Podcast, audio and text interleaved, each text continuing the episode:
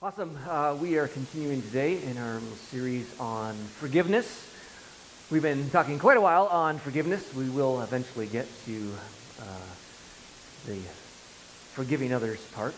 Uh, but we're going to continue just talking about questions about uh, God's forgiveness. And it is just so incredible and it's so amazing that sometimes we push back on it, as we've talked about, like in, you know, like the King James Version in Romans 8 1, how they've added, you know, some qualifiers in some of the uh, in the texts where the most ancient of texts don't have that in there because we always want to qualify God's grace. We want to say it's it's too much and you can't forgive that amazingly. It's got to we got to have some rules or we got to tame it down a little bit.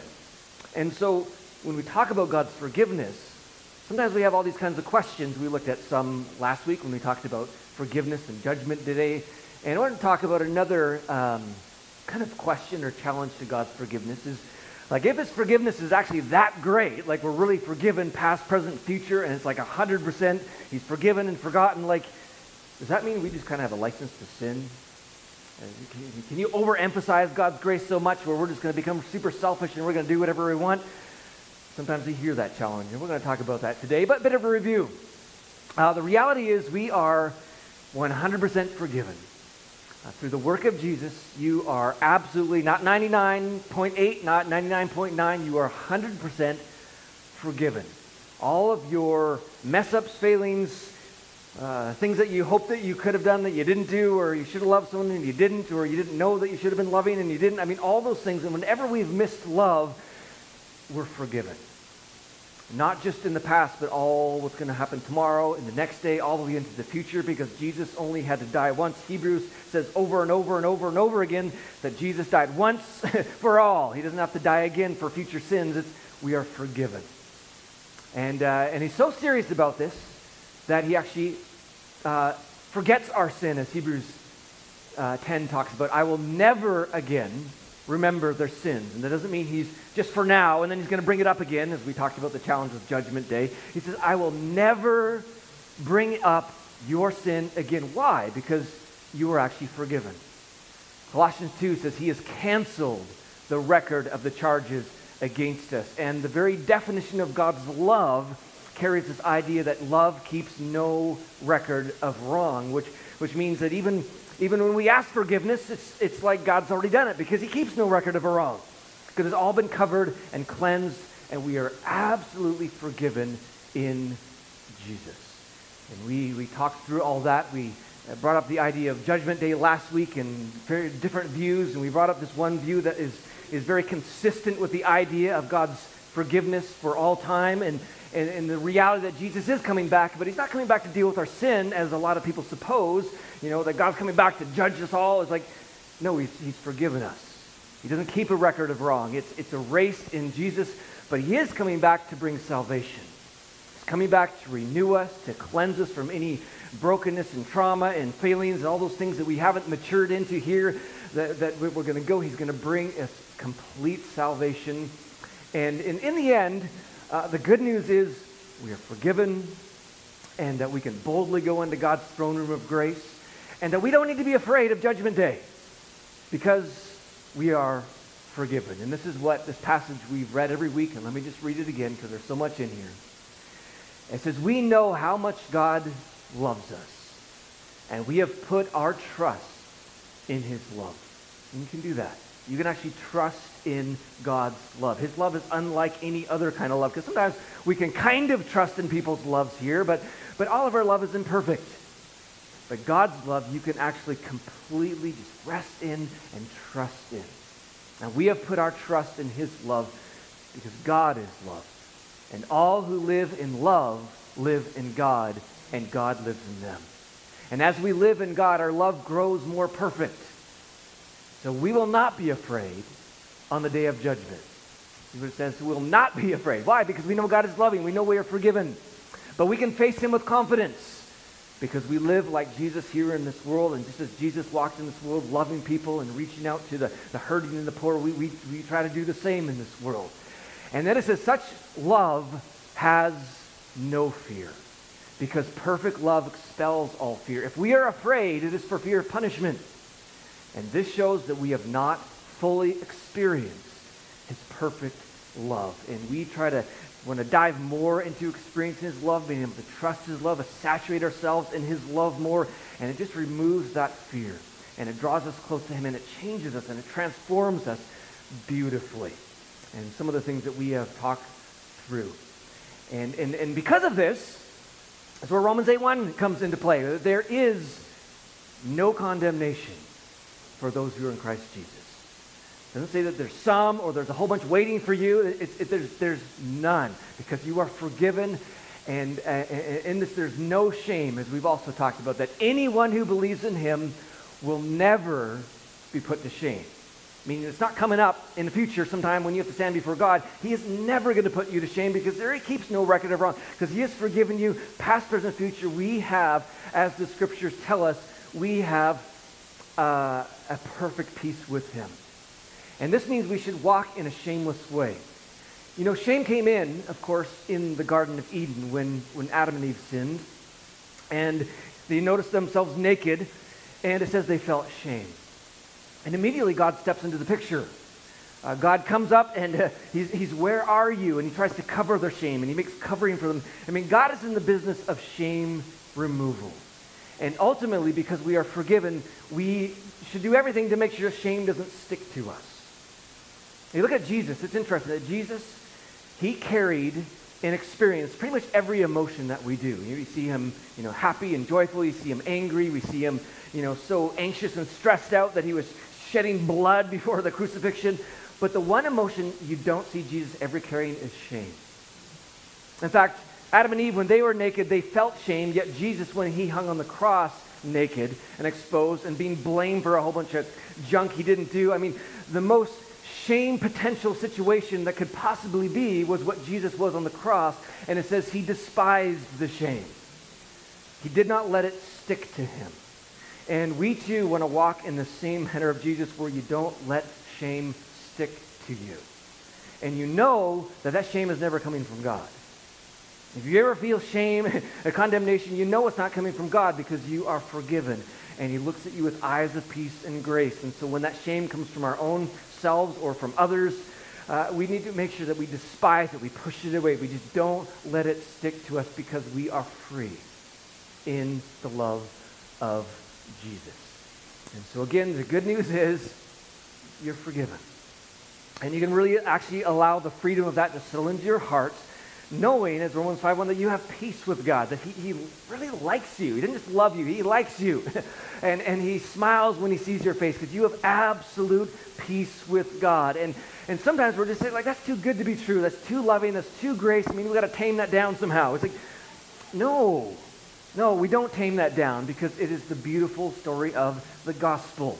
That God is building this kingdom of love. But sometimes we do push back. And again, uh, sometimes people push back with the fear of judgment day, as we talked about last week. Sometimes people fear push back with, well, if you teach that, you're just going to give all your people a license to sin. They're just going to go super selfish and go crazy if they just say that, you know, they're just forgiven and all their sin, past, present, and future, and that God's happy with them, and that's just a license for people to sin. Or, you know, maybe this will come into play as the good old Al Pacino quote. He says, I asked God for a bike, but I know God doesn't work that way. So I stole a bike and asked for forgiveness. You know? I mean, is, is this the result of knowing God's forgiveness, right? This, we can go steal stuff and we can go make everybody miserable. We can just we can trash this world now because we were just forgiven. Doesn't matter what we do. I can do whatever I want. I can be super selfish because because after all I'm forgiven. Even so, if I screw up, I'm just like I'm already forgiven anyways. I mean, should we should we tame God's forgiveness? Should we roll back on this idea of God's love and build some more fear in there? And you got to worry about you know God's going to get you for that kind of thing. Well, let's talk about that because Paul actually talks about this clearly in Romans 5 and 6. In Romans 5, he just goes off on just how amazing God's grace is, and then he basically brings up this same question. In Romans 5.1, he, he says this, We have been made right in God's sight by faith. We have peace with God because of what Jesus Christ our Lord has done for us. You are right in God's sight. A lot of people don't believe that. that as you stand in the presence of God, that you are right in his sight. Because we as the church sometimes get so sin focused and so judgment focused that we have a hard time even believing that, that we are righteous in God's sight. And it's not because we're so good, it's because Jesus is so good. We have peace with God because of what Jesus Christ our Lord has done. Because of our faith, Christ has brought us into this place of undeserved privilege where we now stand. And so just got to get this out of it that somehow you're going to earn this. Or somehow that, you know, I've been such a good Christian, this is why I'm right in God's sight. It's because I'm better than all those other folks. This is, this is why God is happy. You got to get rid of that because you can never earn your righteousness with God. It's undeserved. It's just God lavishing his grace and his love on you, and he's forgiven you and me, even though we don't, we don't, we don't deserve. He just lavish. It's an undeserved place, and we just got to get to the place where we just actually accept that. this is undeserved, and, and, therefore I can't try to earn it. I can't try to explain. I can't try to work for it. I'm just the only thing I do is just rest in it, and that's what he's just asking us to do: is just learn to rest in this reality, in the freedom and love and the goodness of God. And then verse 11, he says we can rejoice in our wonderful new relationship with God because, get this, because our Lord Jesus Christ has made us friends with God. Now, think about that. Think about your buddies that you hang out with and your friends. You can, I mean, you're not afraid to go hang out with your friends and laugh and tell stupid jokes and, you know, tell them, you know, some of the screw ups of the week. You're not afraid because they're your friend, and yet it says you are a friend with the God of this universe. See, it's not this distant relationship, you know, kind of like old covenant style where you have to have priests in the middle or you got to confess a bunch of sin or worship for 20 minutes to get into the presence of God. It's like, no, you are a friend of God. And this is why it says you can actually boldly and confidently go into his throne room because God's like, hey, it's my friend. But you're more than a friend, you're a son and a daughter. And he's lavishing you with love and his goodness we have been made friends with God. And this is a wonderful relationship. And then he goes on and he says, as people sin more and more, God's wonderful grace became more abundant. I mean, you can never out sin God's grace. I mean, sometimes people think they can, and I've had people say, you know, I, I can't really come to church because, you know, I just live this horrible life, and, you know, God's going to make the building collapse or something. So like, somehow that you can out sin God's grace. Or that somehow you can sin so much that God's going to say, I don't want anything to do with you anymore. You know, that's just too much, and my grace sure can't cover that. I mean, you could, like, a lot of people believe they can out sin God's grace. They can out sin God's, where God finally gives up on you and says, well, I'm not going to, eh, you know, pursue you anymore because, you know, it's just too much. Paul says, no, you can never out sin his grace. The, the more you sin, God's grace is still bigger. It doesn't matter uh, what you've been through, what you've done, or how much uh, mess you've created. God's grace is bigger. And the more you, you know, just you, hopefully not purposely, the more we screw up. I mean, God's grace is just always bigger and it always can cover. And, and, and if you're in Jesus, you're always forgiven. I mean, this is crazy. I mean, again, we want to tame that down and we want to teach that, no, no, actually, you can out sin God's grace and God's going to give up on you. It's like, no, as people sin more and more, God's wonderful grace became more abundant. So just as sin ruled over all people and brought them death, now God's wonderful grace rules instead. You know, sometimes we still want to pretend like sin rules, and, and we want to get very sin focused, but, but God's like, no, grace is ruling now. Grace is ruling, and we're living in the age of grace and the forgiveness and love of God. It's not that sin rules, it's grace rules. Uh, so God's wonderful grace rules instead, giving us right standing with God and resulting in eternal life through Jesus Christ our Lord. And so he goes through this whole thing. And then the very next verse he says, Well then, should we keep on sinning so that God can show us more and more of his wonderful grace? I mean, if, we can just keep on sinning and God's forgiveness and grace is just higher and higher, and like, why not just go crazy? Why not become super selfish? Why not go steal a bike and then say, you know, God, forgive me because now we have a bike? I mean, that's basically what he's asking. And, uh, and no doubt, Paul would have been saturated in this, in this uh, objection because I mean, they have just come out of the Old Testament kind of living. Like, the religion of the land was the religion of the Pharisees. It was all about rules and obedience and uh, adhering to this law. And all of a sudden, Paul and Jesus come in and they start saying, You're forgiven. And God's really happy with you, even if you don't get all the rules right. And, and God's laughing. And He's actually, He's your friend because they were used to, like, they can't even go into the temples. Only the high priest could go into the temple once a year, and he was freaked out. I mean, now all of a sudden you said you can go in there like a friend, and no doubt Paul got a lot of flack about that's just that's just crazy stuff. I mean, that, you're just people are just going to go sin like crazy if you start teaching that stuff. And and look how he answers this question. Well, then, should we keep on sinning so that God can show us more and more of his wonderful grace? And then he says, Of course not. Since we have died to sin, how can we continue to live in it? In other words, man, when God moves in, when you realize his love, you are transformed and, and you're just not the same anymore. And then he spends the whole of Romans chapter 6, and you can read this on your own time, but basically saying that this is chapter 5 is all about this wonderful grace. Chapter 6 is like this has changed you. So this question is it just a license to sin is, is, is like a foolish kind of question. He says, We know that our old selves, self was crucified with him uh, we have died with Christ. You used to be slaves of sin. You have been set free from sin, and that is not you anymore. And so thinking that because of all this grace that you're just going to become super selfish is like, is like trying to tell this stand, that, this music stand, that it's a tree. You know, I can say, you're a tree. And the stand's like, no, I'm a music stand. I mean, to say, oh, you're just going to become super selfish and you're going to have a license to sin because it's like, nope, that's not who I am anymore. You're changed.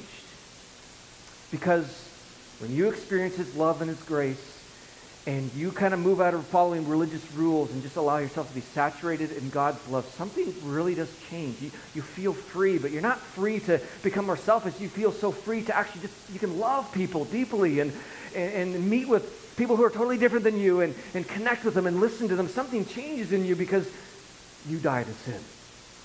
And there's this mysterious thing that happens that we can't fully explain that that when you open your heart to Jesus, that there's a part of you, not the good part, but the broken part of you that, that is connected with Christ's death on the cross. And there's part of you that just kind of dies.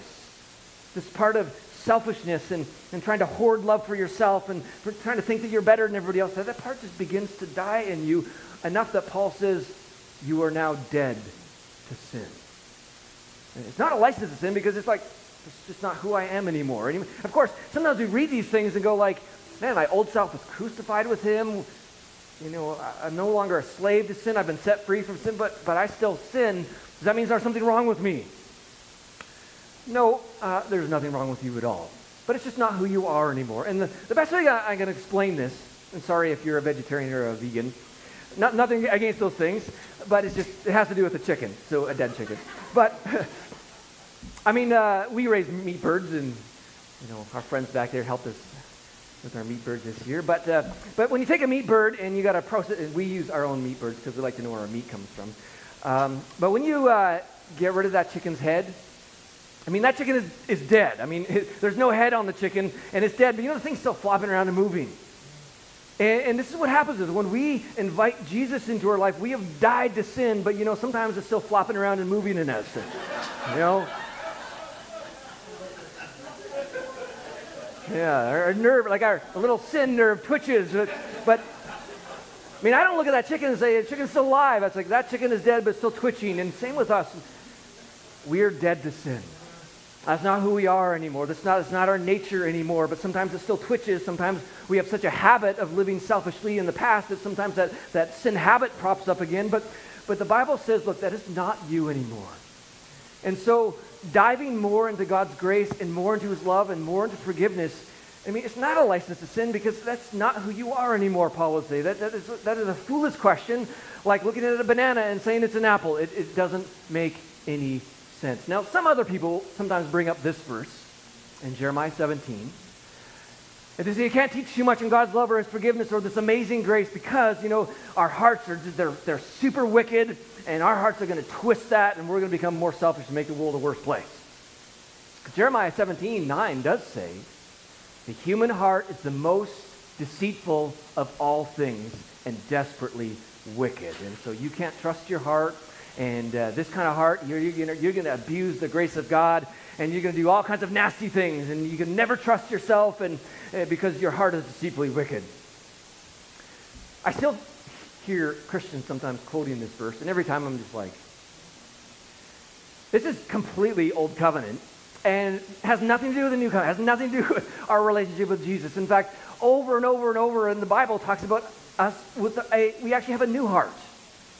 Uh, that's not who we are anymore. Our heart is no longer wicked or deceitful. It's actually, we have a good heart, a beautiful heart.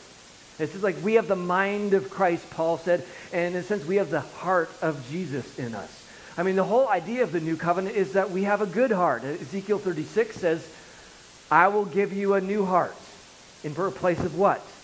This deceitful, wicked heart. so you don't have that heart anymore. You have a new heart. And he says, I will put a new spirit in you. That's the Holy Spirit. And I will take out your stony, stubborn heart, that's the deceitful heart, and give you a tender, responsive heart. Our heart is good. And as Philippians 2 says, that God has put his desires in us so that we actually want to do the things of God. We actually want to love people because he's given us this new heart. And so this idea of us becoming more and more selfish is like that doesn't even line up with this new heart and this new way of living, this transformation that Jesus is giving us. So again, this idea that oh, it's a license to sin is really a kind of a, a, a foolish question. And in the end, love is the most powerful means of change. I mean, there are people who are like, no, you got, to get you got to get serious on sin, and you got to confront everybody when they mess up, and because that's how you change people. Well, actually, love is what changes people. I mean, sure, you can change people through fear. I mean, fear is great at creating control. And there are churches that operate that, or governments that operate that in this world where there's all about fear because if you can get people afraid, then you can get them to do what you want to do, but that doesn't actually mean your heart is transformed. Our hearts only transformed when they feel safe. Our hearts are transformed when they feel love.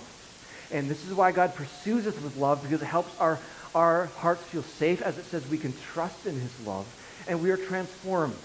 In fact, Romans 2 4 says, Don't you see how wonderfully kind, tolerant, and patient God is with you? Does this mean nothing to you? Can't you see that his kindness is intended to turn you from your sin?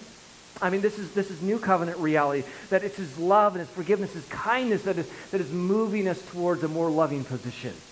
Uh, others are like, no, you know, God's just serious in sin and his anger that's going to try to turn you from your sin. No, it's, it's his kindness that moves us forward.